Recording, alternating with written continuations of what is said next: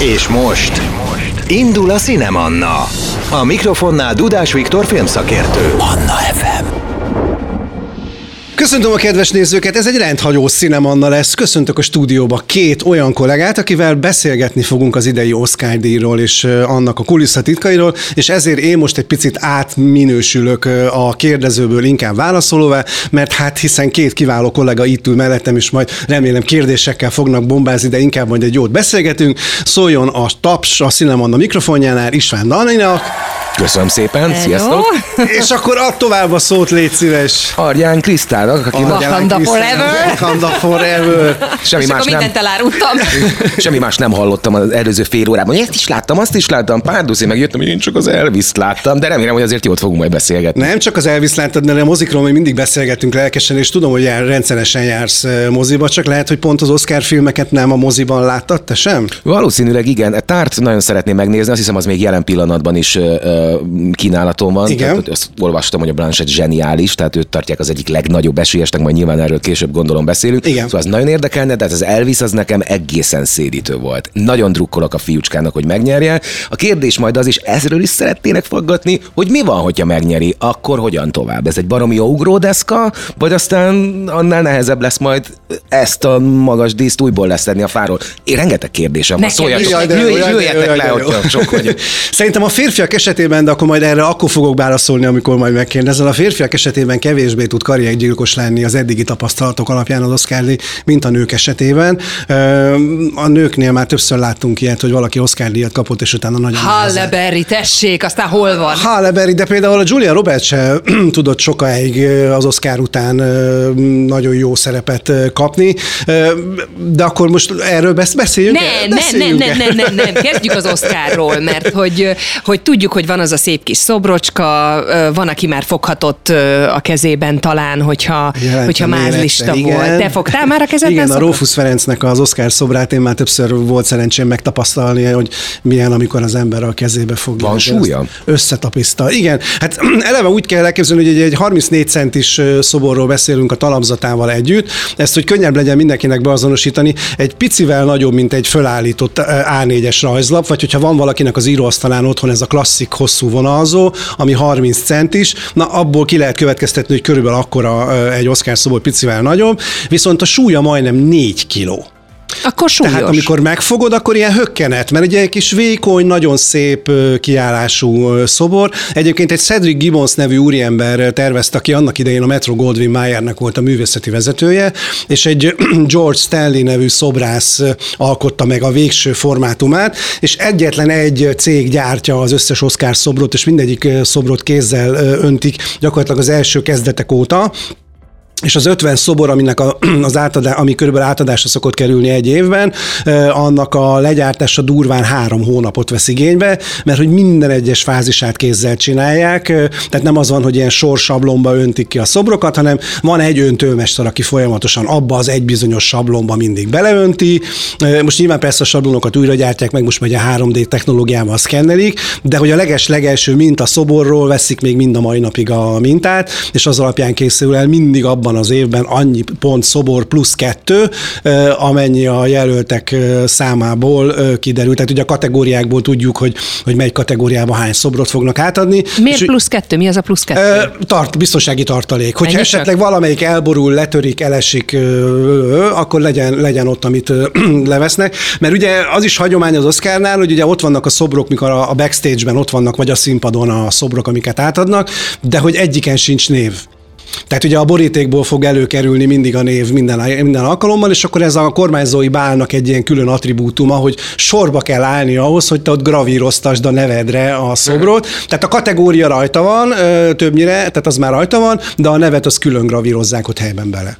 Arról olvastam egyébként, hogy annyira változó, hogy akik megnyerték az Oscar díjat, hogyan kezelik ezt a későbbiekben, vagy mi a szobor későbbi. Ugye van, aki kirakja a vitrínbe, van, aki azt se tudja, hogy hol van, volt olyan, hogy át ugye?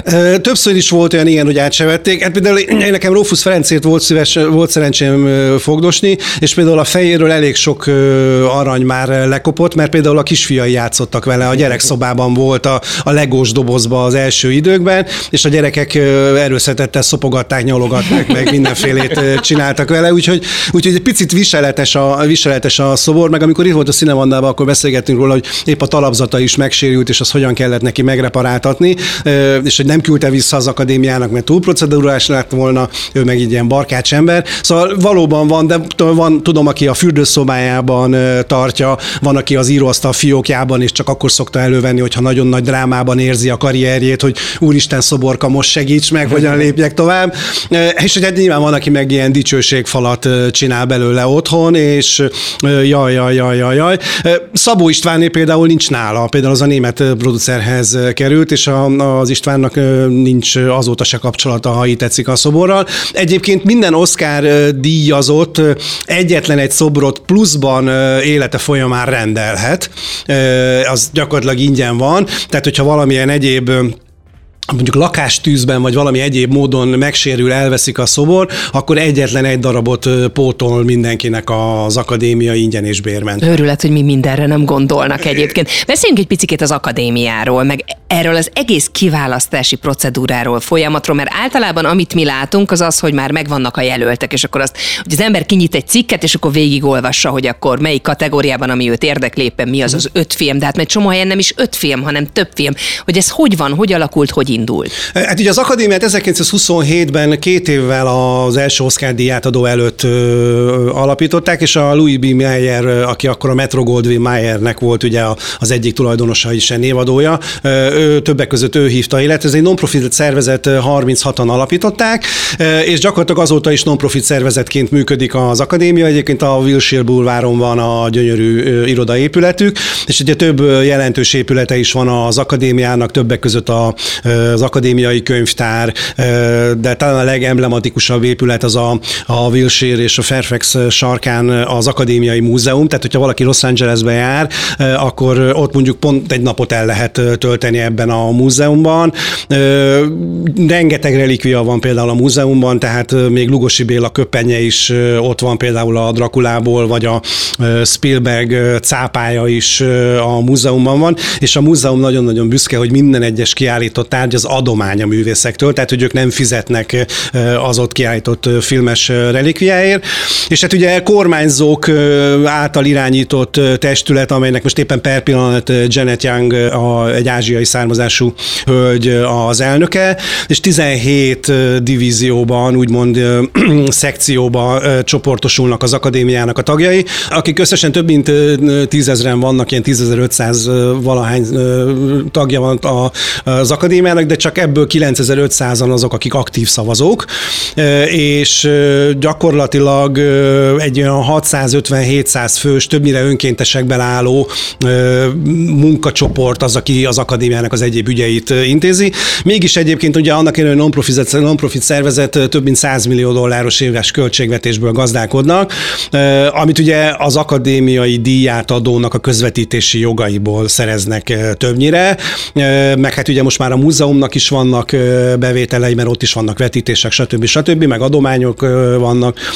Tehát egyébként nagyon sok helyen reprezentálja magát a, a, az akadémia, vannak különböző alapítványaik, ahol mondjuk a nehéz sorsú egykori filmeseket támogatják, tehát igyekeznek a, ezt a rengeteg pénzt, ami rendelkezésre áll, ezt észre elkölteni. Ugye van egy filmév, egy aktuális termés, amiből lehet válogatni. Itt mi a szűrő? Ezek a tagok, akiket mondtál, ők szavazati procedúra alapján eldöntik, hogy melyik legyen az a szűk kör, amivel aztán még jobban szűkítik majd azokat, akik valóban bejutnak a jelöltek. Körülbelül így néz ki a dolog, mert ugye, hogy néhány évvel ezelőtt volt nagy vihar a körül, hogy az Oscar hozott egy, az akadémia hozott egy ilyen négy pontos szabályt, aminek meg kell felelni egy ilyen kritériumrendszernek, hogy a legjobb film kategóriában mely filmeket lehet jelölni. Tehát, hogy a, a témája, vagy pedig a szereplőinek a sokszínűsége, vagy a disztribúciós, meg a gyártási folyamat résztvevőinek a, a sokszínűségével ugye voltak, voltak támadások, amik ugye az akadémiát érték, és gyakorlatilag ennek elhárítására hozott egy ilyen négyes szabályrendszert az akadémia. Pontosan azért, mert ugye alapvetően a stúdiók meg a gyártók jelölik a filmjeiket a különböző kategóriákban, ahol aztán a, a, ebből a 17 alosztályból az aktuális divízió mondja meg, hogy akkor szerintünk a legjobb sminkre érkezett X mennyiségű jelölés, de ők tudják azt, hogy abból a X mennyiségű jelölésből tényleg szakmailag melyik az, amelyik mondjuk komoly Mennyi kihívás. ez az X egyébként? Tehát, hogy az összes film, összes divíziót nézve, mennyi az, amiből aztán kiderül, hogy kik a győztesek? Hát nézd, ugye több mint 900 film körül jelöltek az idén is, vagy hát úgy volt, hogy van rá mód és lehetőség, de ilyen pontos számot azért nehéz tudni, mert ilyenkor mindig mondanak egy számot, de hogy aztán félúton, útközben mennyi vérzett el, azt nem tudjuk. Ugye az az alapvető kitétel, amit a Covid egyébként fölülírt, hogy Los, eredetileg úgy volt, hogy Los Angeles megyében egy héten, pontosabban öt napon keresztül nyilvános vetítésen folyamatosan elérhető kell, hogy legyen a film, amelynek X hosszúsága van, és akkor így lehet jelölni uh-huh. egy filmet mondjuk a nagyjátékfilm mezőnyben. Ugye ezt a Covid miatt most már kiterjesztették, tehát most már több olyan, tehát New York, Chicago, San Francisco, tehát olyan van több régió is ki van jelölve, ahol ha bemutatod a filmedet, akkor jogosult vagy az Oscarra nevezni. Most nyilvánvalóan a legjobb smink kategóriában azért más típusú filmek vannak, vagy mondjuk a legjobb jelmez kategóriában is más típusú filmek vannak, és akkor itt mondjuk rögtön meg is említhetjük az idei egyik magyar vonatkozást, mert ugye a, a Mrs. Harris Párizsba megy című film, amelyet a legjobb jelmez, a kosztüm kategóriában jelöltek, annak a filmnek gyakorlatilag az összes belső jeleneteit Magyarországon forgott, a Kresmei Daniék cégén keresztül. Tehát az a film most úgymond, a, amelyik magyar részvételként a legközelebb van az Oscarhoz, és akkor így kiválasztják ők a divíziók, hogy szerintünk ez a film, meg az a film a jelölt, és akkor utána, amikor már a jelöltek úgymond nyilvánosságra kerülnek, utána arról szavaz az akadémia teljes egysége. Akkor ezek a divíziók, ha mondjuk sminkről döntenek, vagy vágásról döntenek, akkor vágó szakemberekből és sminkes szakemberekből állnak össze? Természetesen, igen, igen, igen. Tehát ez gyakorlatilag az ő döntésük, hogy az ő munkájuknak ki az, aki a kép leginkább aktuális, vagy leginkább magasra értékelt képviselője, de ez az operatőröktől kezdve mondhatjuk, hogy a rendezőkig többé-kevésbé így van, és gyakorlatilag ezért szokták azt mondani, hogy, hogy az már önmagában egy komoly szakmai elismerés, hogy ott vagy a jelöltek között, mert ugye a munkatársaid, a szakmatársaid delegálnak erre a pozícióra, és hogy azon belül már ki az, aki megkapja végül az Oscar díjat, az többnyire inkább már csak ilyen szerencse kérdése, vagy mm. szerencse dolga, mert akkor már tulajdonképpen bárki Jelölt. Bárki, bárki megnyerheti tulajdonképpen, aki jelölt. És uh-huh. amikor leszűkül ez a kör, engem az a pillanat érdekelne, hogy nagyjából a, megvan a X jelölt, mint 5-6, és a következő pillanat az az, hogy áll a híres ember, egy színész, bontja a borítékos, és benne van a név. Igen.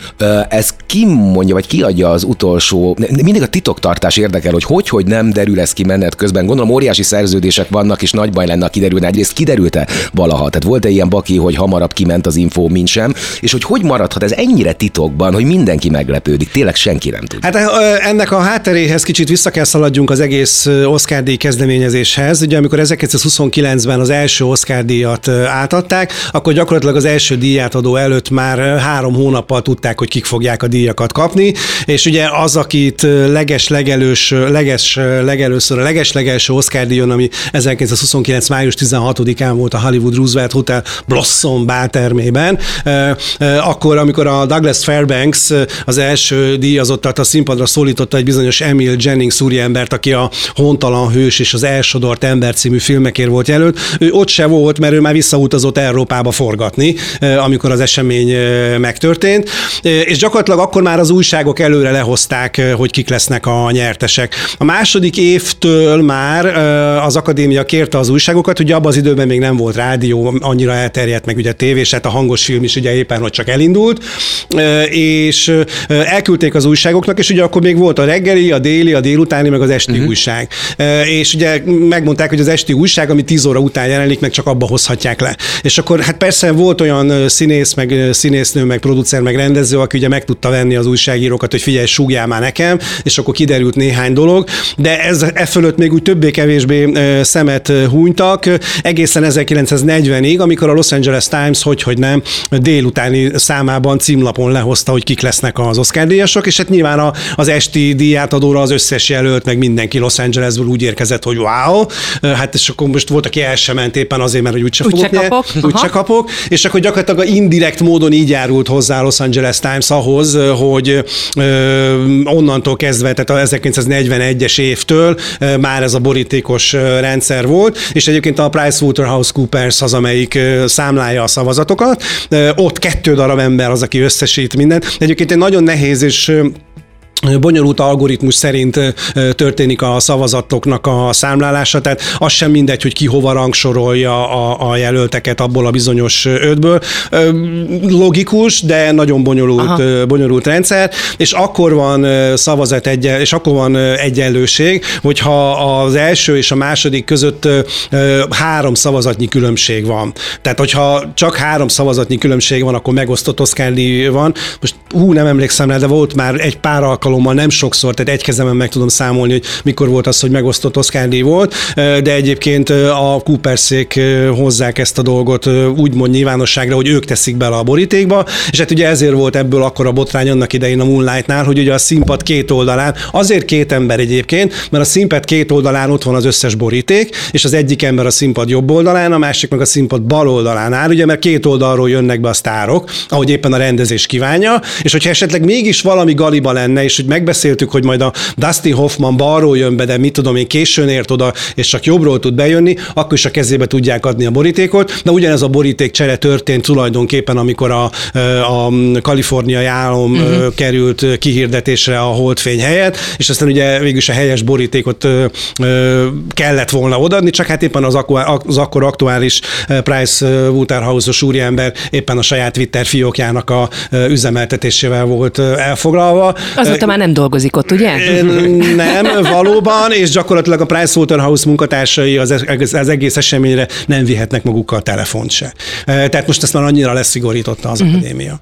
Azok, akik bontják a borítékot, sztárok, ők hogy kerülnek kiválasztásra, és ez mennyire nagy presztis, hogy borítékot bonthat valaki? Ez nagyon-nagyon nagy presztis, ez megtiszteltetés. Hát ugye a király kategóriák esetében az van, ugye, hogy a, a, az, aki az előző évben nyert, az az ellentétes nemű ö, kategóriának a, a kihirdetője. De például a hollywoodi rossz nyelvek szerint, és akkor ezt most értse mindenki úgy, ahogy akarja, hogy például a Macaulay Culkinnak a, kar- a karrierje is azért tört ketté, mert annak idején, amikor ő a reszkesetek betörőkkel, meg ugye amikor úgy, úgymond a csúcson volt fiatal színészként, akkor őt is fölkérték, hogy jöjjön díjat átadni. És az apukája volt a menedzser, és azt mondta, hogy persze jövünk, egy millió dollárt kérünk érte. Uh-huh. És mondták, hogy ja, akkor nem kell jönni, köszönjük, és soha többet.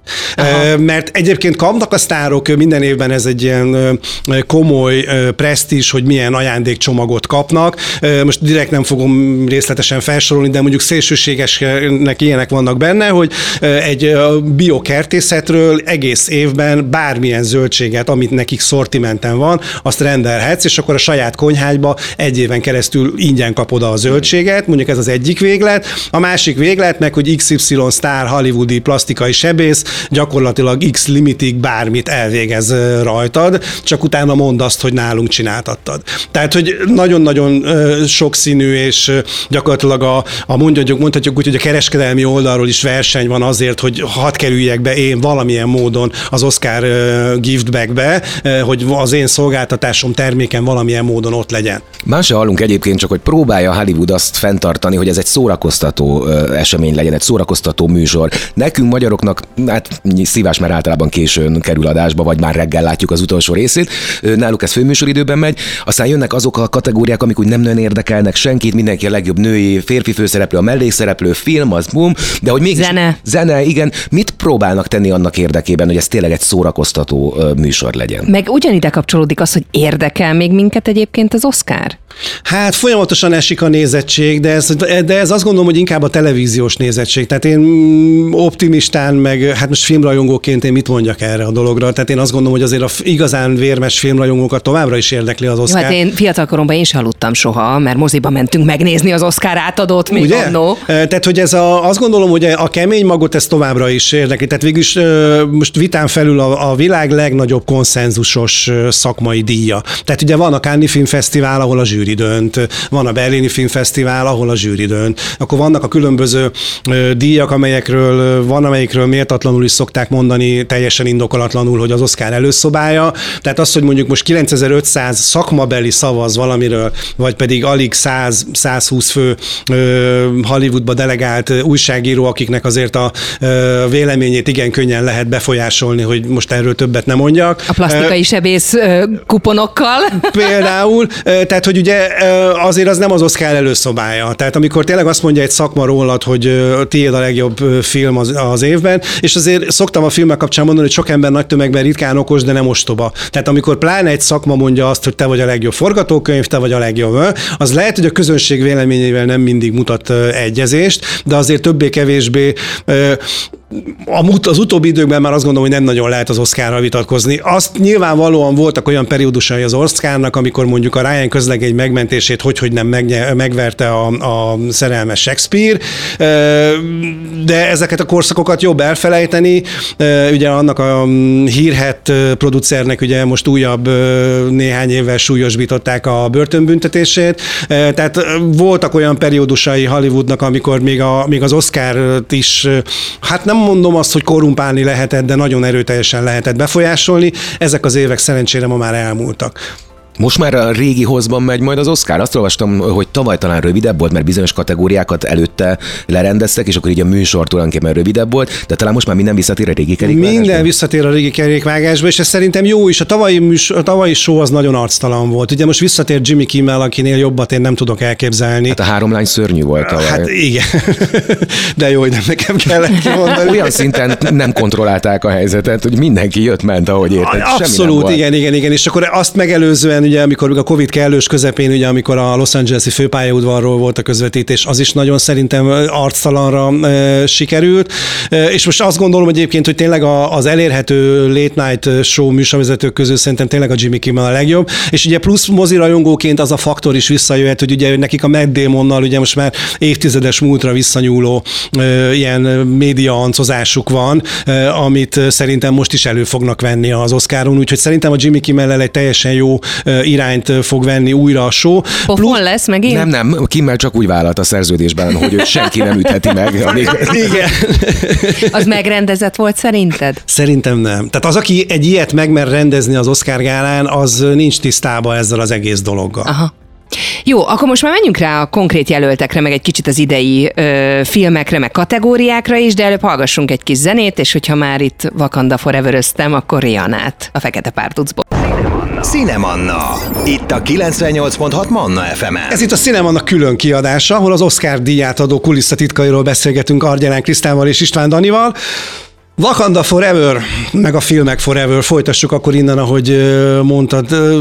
Mondtátok, hogy a filmeket csak többé-kevésbé láttátok, de ezt én mindig nem akarom elhinni, hát mert mindig azt feltételezem, hogy többnyire ebbe az van benne, hogy hát nem biztos, hogy moziba láttam, de azért láttam. Utána olvas az ember bizony, hogy mi az, amit érdemes megnézni, vagy sem. Hát szerintem egyébként a nagy favorit mindenki számára, meg az egyik legelérhetőbb film az az Elvis volt, ami ugye több... Meg már régóta fut az Elvis, tehát az nem is annyira friss több kategória is érintett ebben. Én legalábbis a főhősnek nagyon drukkolok, tehát iszonyú átváltozás. Azt ugye leszögezhetjük, hogy az Oscar nagyon szereti az olyan alakításokat, amikor valaki, én azt figyeltem meg, hogy nagyon át tud alakulni, és olyan emberré alakul át, akit esetleg mi is ismerhetünk a való életből, ugye Mary Streep, a Vas Lady, egy csomó ilyen példát mondhatni, és hát ilyen ugye az Elvis alakítás is. Hát talán ő a legfiatalabb a mezőnyben, akit jelöltek idén? Hú, hát az, hogy most a legfiatalabb ő az még akár igaz is lehet, de most azt azért nem merem... a legfiatalabbnak. Igen, meg ő, talán, ő a, talán ő a legsármosabb, de ezt majd a Krista fogja inkább. Hát én őt a Sanara a jövő krónikája című sorozatból ismerem, nem tudom, megvan-e nektek ez a... már. Ez Nagyon egy ilyen régen. tini sorozat igen, volt igen, egyébként, igen, igen, amiben igen. ő volt a főhős, és mind a mellett, hogy nagyon jó képű volt, tehát nyilván azért került bele, tehetséges is volt, tehát már ott feltűnt, hogy ez egy ügyes fiú nagyon, és akkor, amikor ugye először megláttam én is az Elvis plakátokon, hogy ő, mondom, hol láttam, hol hollá, honnét ilyen ismerős, és akkor ugye beugrott, de, de valóban nagyon-nagyon tehetséges, meg szerintem azért Baz Luhrmannnek is van, van nagyon jó érzéke ahhoz, hogy kiválassza mindig azokat a feltörekvő sztárokat, akikkel így nem nagyon lehet mellé nyúlni. Hát mondjuk jó Leonardo DiCaprio-val, meg a Romeo és Júliával nem volt olyan nehéz, de hogy neki azért nagyon jó érzéke van hozzá, meg hát zenés filmek, úgyhogy... Hát nyilván, mert ugye például azóta se jutott eszébe senkinek a Nicole Kidmanre, meg a Ewan McGregorra énekes szerepet. Pedig a Moulin Rouge a, a legfantasztikusabb Igen, volt, meg milyen de ha, ha bár egyébként most gyorsan revidiálom is magam, mert az egyik nagy kedvencem a Life Less Ordinary-be, amikor a, most nem fog eszembe jutni a magyar címe, amikor a Ewan McGregor a Cameron Diazzal van egy filmben, és ott is a, énekel a Ewan McGregor, és az egyik kedvencem az a, az a betétdal. Tehát ugye a, a, a Luhrmannnek tényleg van egy ilyen vénája, hogy ezeket a színészeket nagyon megtalálja. Na jó, de itt nem minden dalt énekelt a, a, az Austin Butler, nem? Tehát, hogy ott össze volt mixelve a hangja ah, az pedig láttam erről nem? egy anyagot, Igen. hogy három éve milyen kis Mickey Egér hangja volt, és az Elvis film forgatása után mennyire brutálisan mély lett, tehát ilyen előtte-utána valamit csak énekelt szerintem. Én is úgy tudom, hogy valamit azért énekelt, tehát azért nem mindent, de, de ugye ezeknek a biopic, zenés biopic filmeknek mindig egy ilyen külön attribútuma, hogy akkor most hogyan értékel azt, hogy a színésznek a hangja olyan legyen, mintha. Most nyilvánvalóan arról nem nagyon beszélnek, mert ez egy PR fogás is, hogy azért a mesterséges intelligenciával mennyire meg miként tudnak már a hangokba beleszólni. Sramekot kellett volna hívni, az elénekel minden. Jimmy óta tudjuk. Egyébként ez a fiú a legesélyesebb? A díjra kik a versenytársai? Hát ugye én, én egyébként tiszta szívemből a Billy Nighy-nak drukkolok, ugye a... Nem a Brandon Frasernek? Én azt hittem, hogy neki fogsz. Én hogy... nem a Brandon Frasernek drukkolok. A Brandon Fraser szerencsés volt ezzel a szerepel, hogy visszakerült az élvonalba, de hogyha most visszakerült tényleg, és nem folytatja azt az életvitelt, amit mondjuk korábban megtett, akkor mondjuk benne azért még azt gondolom, van, hogy van, van és még van potenciál, és lehet is benne. A Billy Nye-nak a karakteréből, meg, meg ez egy annyira gyönyörűen eljátszott szerep, meg egy annyira szívindító, szívszaggató sztori, hogy de nyilván teljesen esélytelen, de ha én akadémia szavazó lennék, akkor én biztos, hogy rátenném a szavazatomat. Egyébként meg tényleg azt gondolom, hogy az Austin Butler az, aki a legnagyobb átváltozást hajtotta végre ezért a szerepért, és ezért ez nyilván Hollywoodnak mindig tényleg nagyon-nagyon kedves. Egy olyan amerikai ikonról van szó, aki tényleg az egész világon ismert, és egy azért az utóbbi években volt néhány zenei biopic, most a Bohém Rhapsódiától kezdve ugye mondhatnánk a, a filmeket, de mégiscsak az Elvis az, amelyik a legnagyobb bevételt generálta az összes ilyen biopic közül. Na, de ha már itt tartunk, akkor, akkor ez a fiúcska is még baromi sokat nyerhet, tehát hogy előtte is még nagyon-nagyon sok lehetőség van. Hát igen, mert ugye például itt a Magyarországon forgatott Dűne kettőbe is benne volt, tehát ugye itt volt Budapesten is húzamosabb ideig, és a rajongói itt is láthatták őt, tehát azt gondolom, hogy az ő rajtja most ezzel a filmmel abba az irányba, hogy mondjuk leigázza a Hollywoodot, és mondjuk ő legyen egy következő Brad Pitt például, azt szerintem simán benne van a karrierjében. Mi, mi a helyzet a hölgyeknél? Ott nekem két Blanchett az esélyes, én nem tudom, nagyon bírom őt tényleg, tehát olyan játszik könnyedség, vagy olyan nagyon jó kis színészi fejlődésen ment keresztül, nem? Tehát olyan lelazulva tolja ezeket a dolgokat, pedig mégis nagyon erős abban a filmben, legalábbis én csak sajnos a trélerét láttam. Őt abszolút ő a legnagyobb esélyes a hölgyek közül? Hát ő a legnagyobb esélyes az alakítás kapcsán, de ugye minek után már neki van kettő darab Oscar díja. A Michelle Williamsnek is van már. A Michelle Williams csak jelölt. Nem kap... Ötször volt jelölt, de ő még, Akkor lehet, még ő nem lesz. kapott. Egyébként az az érdekes, hogy a, a, a színészi kategóriákban gyakorlatilag, akkor most még említsük meg a legjobb férfi mellék szerep kategóriából a Judd, Judd Hirsch urat, aki 41 évvel ezelőtt az átlagemberekben kapott Oscar jelölést, amit a Robert Redford rendezett, de gyakorlatilag az összes többi jelölt a, a kategóriákban, az soha nem volt még korábban jelölt. Tehát, hogy azért ilyen is ritkán van, hogy gyakorlatilag mindösszesen három nevet tudunk kiemelni a húszból, akik, akik, Oscárt, akik az Oscar közelében úgymond voltak korábban. Most mennyire játszik be egyébként a a győzelemnél vagy a döntésnél a politika, hogy, hogy ő kapott már, nem kapott, milyen a bőrszíne, honnan származik, milyen filmben szerepelt, abba haltak-e meg, nem tudom, érted, mire gondolok? Értem, igen, igen, igen. Hát ugye akkor a Dani kérdésre is válaszoljak, hogy szerintem a Michelle Yeoh az inkább esélyes most a karrierje miatt is.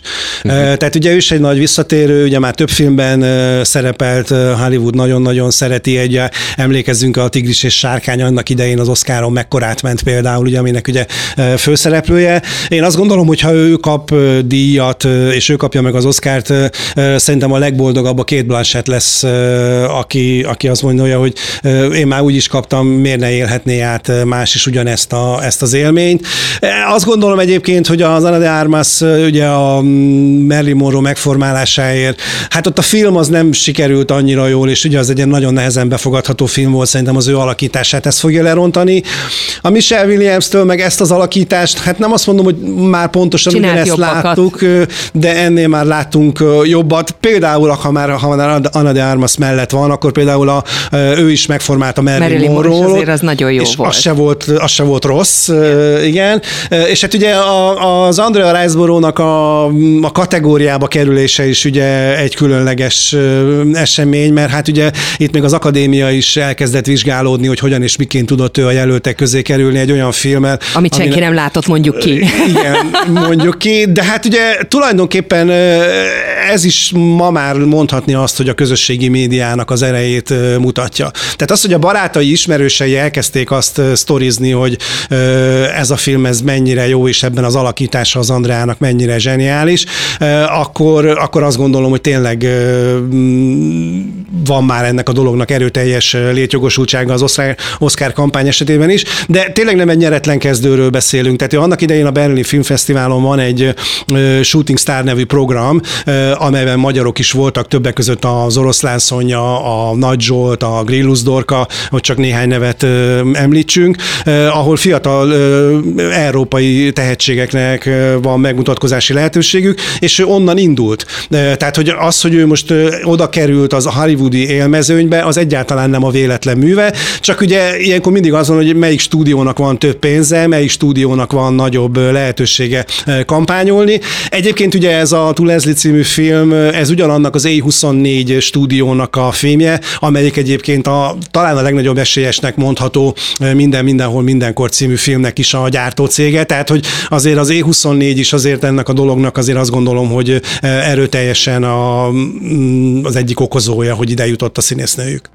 Ugye a fő kategóriák között még, amit nagyon szoktunk nézni, a rendező, a legjobb film, említed a mellékszereplőket, a férfiakat, nőket kiveséztük.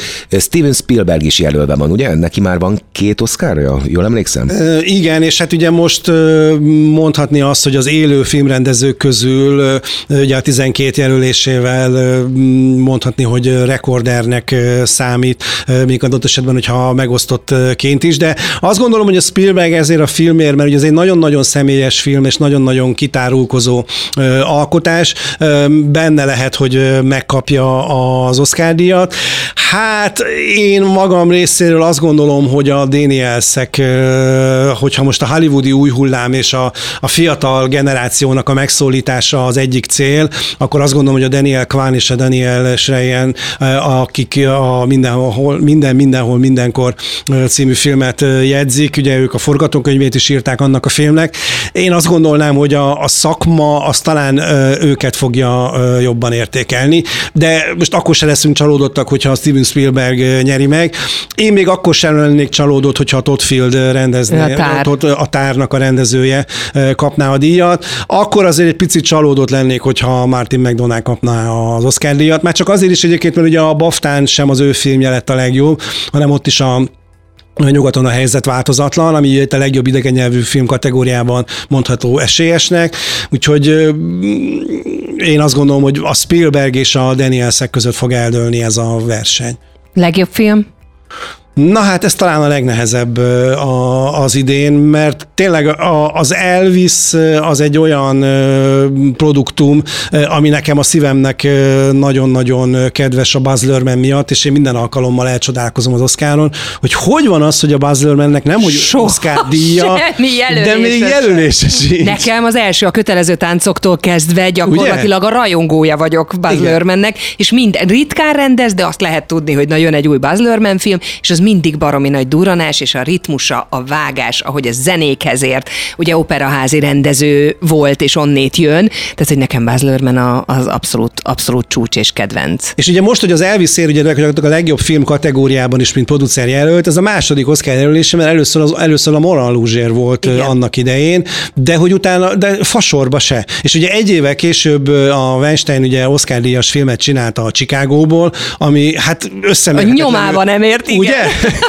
És mind zeneileg, mind rendezésileg, mind sehogy se. És ugye ez a film is, hogy a látványvilága mennyire egyéni a filmnek. Hát ugye a Dani is említetted, hogy ugye az elején még te is elszédültél a filmnek. Epilepsziás a... roham, nagyon, nagyon jó egyébként. De a Lörmennek ez gyakorlatilag védjegye, hogy Abszolút, minden igen. filmje így e látványban ennyire intenzív. Igen. Nyilván van, aki ezt nem szereti, ezt a stílust, én ezt aláírom. De akkor meg az avatárt miért nézték meg olyan sokan, mert az is ugyanilyen tempóban igen, van. Tehát, igen. Vagy még az is lehet mondani, hogy egy picit még ennél is gyorsabb tempóban van az avatár elénk víve. Tehát, hogy szóval igen, szóval nálam az Elvis meg a minden mindenhol mindenkor között dől el a, a, a verseny, és talán azt gondolom, hogy tényleg ez a két film lehet a, a, a két film közül lehet a befutó. Hát én a szomorúság háromszögét nem érzem, az egy, annak szerintem ott már a jelölés is egy nagy dolog, hogy bekerült a, a legjobb film kategóriába. A nyugaton a helyzet változatlan, az azért lehet egy picit szürkeló jelen pillanatban, mert ugye az Ukrajna és Oroszország határán zajló katonai cselekmény az lehet, hogy sok mindenkinek ezt a filmet egy picit úgy, úgy más megvilágításba helyezi, és lehet, hogy egyfajta protest jelleggel, vagy pedig a helyzet fontosságára való rávilágítással fognak esetleg erre a filmre szavazni. Nagyon sok olyan ismerősöm van, aki a Top Gun szeretné, mert De hogy, mert... hogy... hogy így miért? Cuki film, na, hát maradjunk ennyiben. igen, de hát ugye a Tom, a Tom Cruise, meg hogy, meg hogy egyébként az is érdekes, hogy ugye a Jerry Bruckheimernek is, aki mekkora sikerkovás, neki is igen. az, az első Oscar Igen, ez mondjuk igaz. Tehát, hogy ez is érdekes, hogy mi mindennek kell elmúlnia egy karrierben ahhoz, hogy, hogy végre valaki az Oscar közelébe kerüljön. Hát a tár, meg a sziget szellemeiben azért annyira nem vagyok biztos. Ott már szerintem a jelölés is önmagában az egy komoly fejlemény. Azt ugye tudjátok, ugye, vagy hát ezt lehet tudni, hogy ugye a tárnak a, a film címe az eredetileg nem így nézett ki, hanem az két A betűvel volt írva, hogy Taar, és aztán ugye itt forgatott Magyarországon a két Blanchett, és amikor így az autóban, a taxiban járta a várost, akkor látta a gyógyszertár feliratot, és onnan neki ez így berögzült, és azt mondta, hogy akkor mi lenne, ha inkább így lenne a filmnek a címe. Egyébként ezt egy nyilat, nyilatkozatából, tehát tőle személyesen Aha. tudjuk így, most így az Oscar felvezető kampány kapcsán egyszer valahogy nyilatkozott, és ez ott hangzott el, úgyhogy itt is egy picit, ha a szívünk megremeghet, hogy na, még itt is egy picit úgy ott, ott vagyunk a jelöltek között.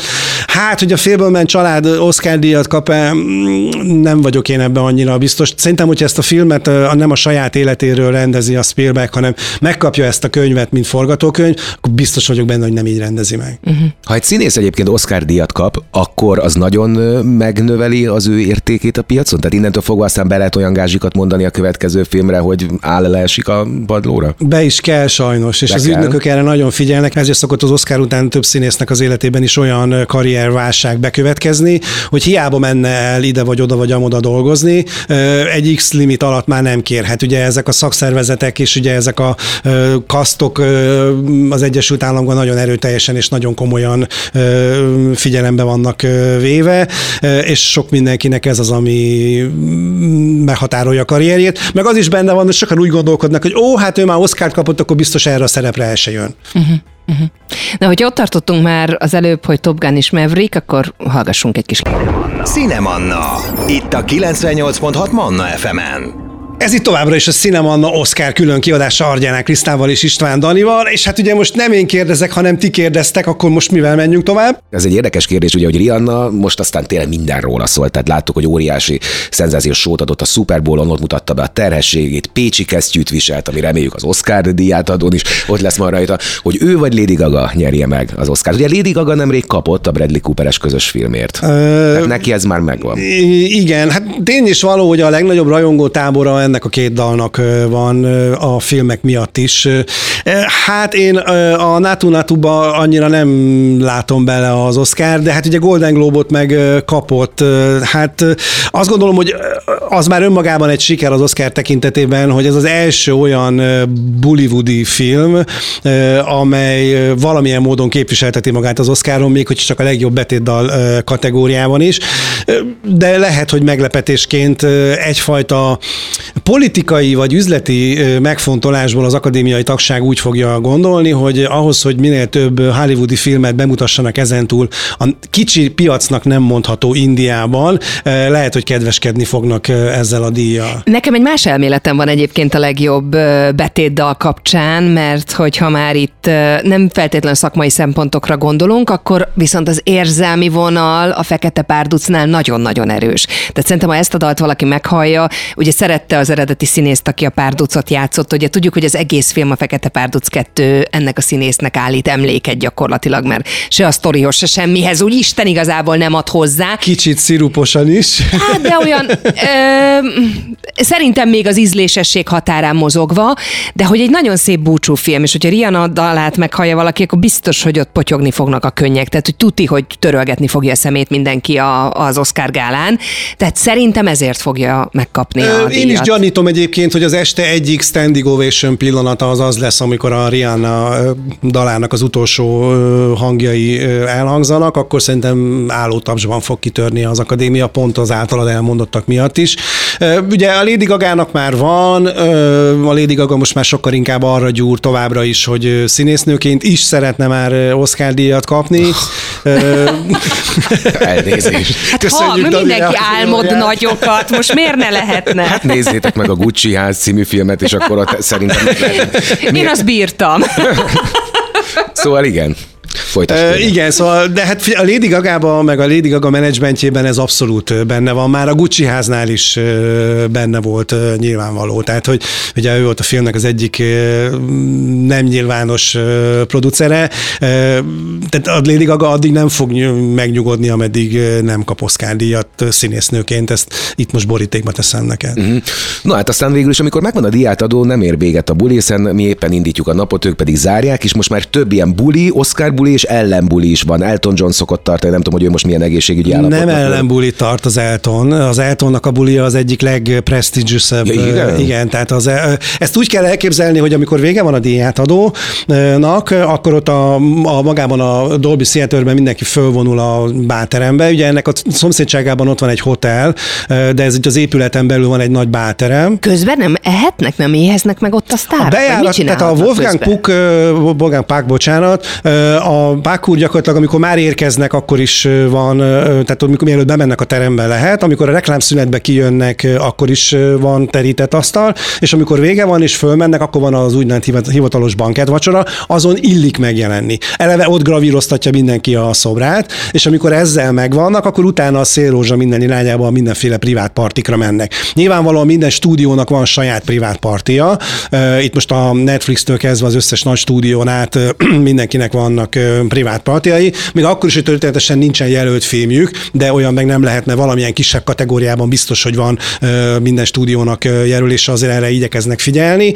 És aztán ugye vannak a nagy partik, mint például a Variety-nek a partia, amely az egyik ilyen legnagyobb csindadratta, az Elton Johnnak a partia, ami szintén ilyen nagyon nagy csindadratta, és akkor ilyenkor gyakorlatilag már, amikor jönnek le a, a még kihirdették a borítékot, akkor onnantól kezdve elkezd izzani az ügynököknek a telefonja, és akkor a különböző parti meghívások érkeznek, hogy jó, oké, akkor a tesztárod most nyert. Nyilván előre is vannak megállapodások, hogy ha és amennyiben a tesztárod nyer, akkor hozzánk jön, stb. stb. De az igazán akkor lesz érdekes, amikor tényleg nyert, na akkor tényleg hova is Nem úgy eljönni. van, hogy kivel akarok inni egyet, meg nem tudom én jól érezni magamat az Oscar után? Nem így van? Nem feltétlenül van ez így. Tehát ez, ez is hát ez a, ez a hollywoodi rendszer, tudod, hogy a, hogy a sztárok egymás szemével mindig mosolyognak, és az ügynökök a rossz rendőrök, akik meg a háttérben acsarkodnak, és a dollár százezrekről, meg a lakókocsi méretéről, meg a minden egyébről megy az egyeztetés, és utána ők megvívják a Na jó, de Ryan csúnya- Reynolds és Hugh Jackman biztos együtt bulizik, nem?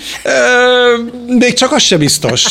Még csak, még csak az se biztos. Hát ugye ilyenkor nyilván mindenki annak is megfelelően próbálja a parti listáját összeállítani, hogy a karrierjének a további lépései azok mm-hmm. mik legyenek. Mert ugye például az is nagyon-nagyon fontos, hogy kinek köszönöd meg. És nem véletlenül hozta létre az akadémia azt az intézményt most már, hogy van ez ilyen thank you cam, amikor lejössz a színpadról, akkor még ott rögtön utána még folytatod, és ugye annak még szintén nyoma van, hogy ott, amit nem tudtál elmondani a 45 másodpercbe, ami a színpadon neked szánt idő, hogy ki mindenkinek még köszönöd, mert sajnos például emlékezzünk vissza, hogy nekünk egy nagyon fájdalmas momentum, hogy ugye amikor Zsigmond Vili bácsi ö, 1977-ben ugye már átvette az Oscar díjat, akkor egy nagyon rövid két tőmondatban megköszönte az új hazájának, hogy befogadták és dolgozhatott, meg a régi magyarországi mestereinek, hogy megtanították fotografálni, és se a producernek, se a rendezőnek, senkinek nem köszönte meg ott a színpadon, mert nem tudta, hogy meg kell ezt, hogy ez tényleg ennyire, hogy köszönöm apámnak, anyámnak, az ügynökömnek, a mindenkinek, a stábnak, és hogy jaj, jaj, jaj. És jaj, az, jaj. aki esélyes, az otthon stopperrel gyakorolja egyébként? Különben rágyomják a zenét. Azt hogyha tudom, de pont emiatt a. Damonra meg még mielőtt meg kell, még, még, még a borítékot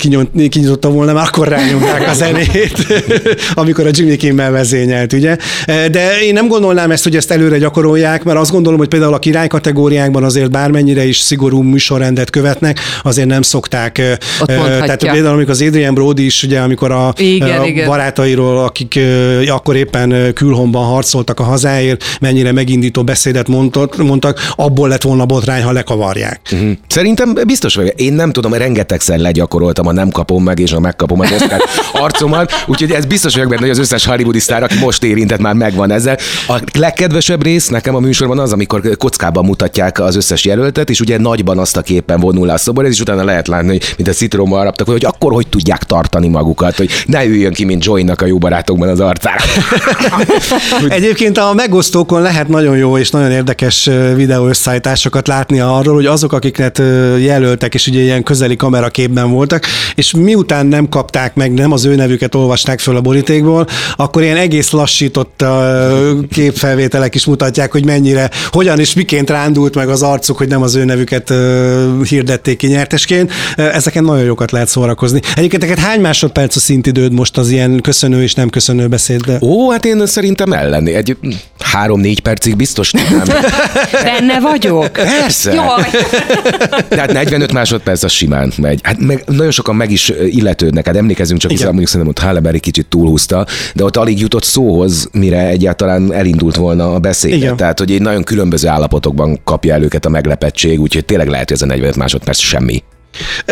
Én valószínűleg soha nem fogok már olyan állapotba kerülni, hogy megtudjam, hogy ez mekkora stressz lehet, de azt gondolom, hogy azért ez tényleg, azért ez tényleg egy olyan pillanata lehet minden színész életének, ami egyszeri és megismételhetet- megismételhetetlen. Legalábbis az első. Aztán már lehet, hogy a második, harmadiknál már az embernek lesz egy kis rutinja. Lásd Jack Nicholson, hogy Neki van mennyire- a legtöbb, vagy ki? a férfiak közül igen, a nők közül ugye Meryl Streep. Hát, hogyha most a két Blanchett megkapja, akkor már neki is lesz három. Tehát, hogy Szóval igen, ugye Francis McDormandnek is van már, van már három, ugye korábban Catherine Hepburn volt az, aki kapott, de például egyszer sem jelent meg az Oscar díját adón, tehát hogy furcsa dolog ez azért, mert hogy sokan tényleg arról álmodnak, hogy jaj, de jó lenne ott állni a színpadon, és az egész szakmának megköszönni meg a világnak. Van, aki meg úgy van vele, hogy jó, oké, köszi, de nekem nem az a dolgom. Ú, még lenne bennem sok, de most nézek az órámra, és úgy tűnik, hogy nagyon elszaladtunk az idővel. Kriszta Dani, nagyon szépen köszönöm, hogy itt voltatok, és a kérdéseitekkel segítettetek segítettek engem egy picit jobban oszkározni, mert hogy ugye ez volt a Cinemanna Oscar különkiadása, de hát elérkezett a pillanat, hogy mindenkinek megköszönjük a megtisztelő figyelmet. Ha a hallgatók közül bárki lemaradt volna a műsor elejéről, a Manna FM oldalán lehetősége van azt visszahallgatni. Ha tetszett a Cinemanna, a közösségi média felületeken a like is jöhet, minden megosztásért pedig külön köszönet. Tóth Péter technikus kollégám nevében is köszöni a figyelmüket Dudás Viktor. Remélem hamarosan újra találkozunk a viszont hallásra. Ez volt a Cinemanna. Pénteken újabb filmes sztorikkal és izgalmas beszélgetésekkel várja a műsor házigazdája, Dudás Viktor filmszakértő. Ezt az epizódot visszahallgathatja a Manna FM weboldalán és podcast csatornáin. Manna FM